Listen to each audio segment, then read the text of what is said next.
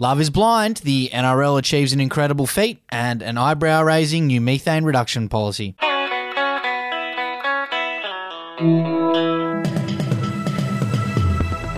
Hey, I'm Effie Bateman, and this is your Daily Betoota. Yes, good afternoon, good morning, good evening, wherever you are listening to us in the world. It will be good afternoon if you are live on Desert Rock FM with us, but if you're a podcast listener, whatever time it is, hope you're going well. Thanks for tuning in again. Effie, what have we got first up? Alright, so kicking off, and a local woman has today uploaded a photo of what appears to be a demonic toilet brush with the caption, My Handsome Boy, which suggests she might either be blind or at least blinded by love. Yes, Betoota Grove woman Gina Hart is alleged to have had her dog Alfie since she was just three years old, having been gifted the Maltese cross, God knows whatever it is, on her birthday. That's the toilet brush uh, we are talking about, of course. Now, 23 years later, Alfie appears to still be hanging on to life, uh, likely due to the sheer amount of hatred coursing through his veins, which can kind of be seen through his eyes if you head to the website and They're have a look soulless. at the pictures they've got. They're very Yeah. soulless Very eyes. scary stuff from Alfie. Yes, uh, of course, uh, referred to as It by Gina's boyfriend. Alfie is quite possibly one of the ugliest dogs to exist. A face only a mother could love, you might say, Effie. Yes, indeed. And up next in the NRL have finally achieved their dream of hosting the Origin overseas by playing Game 2 in Perth.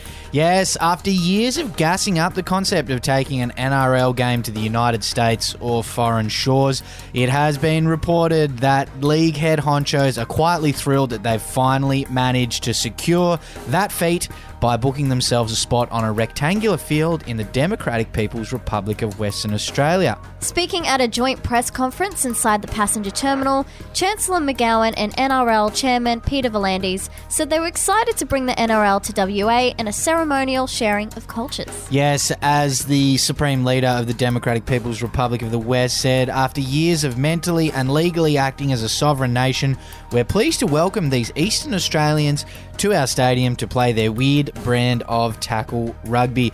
Exciting times on Sunday night. Let's see how the foreign crowd goes. And lastly, the government has revealed that dads will be banned from eating chickpeas under the new methane reduction policy. That's right. So, Prime Minister Albanese has confirmed that he's interested in signing up to Joe Biden's push to limit global methane emissions by 30% on the 2020 levels.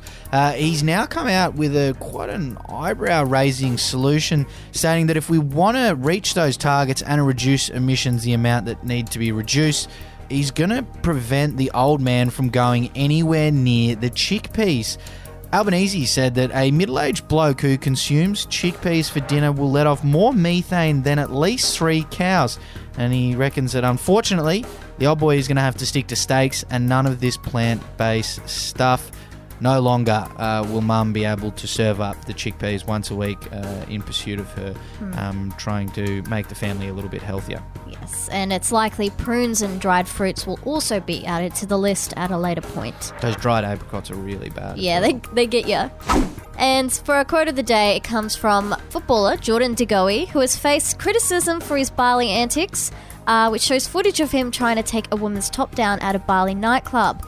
However, he does have a reason for it, apparently, stating that last year I was diagnosed with ADHD and I'm trying to become more aware of why I make mistakes that I do.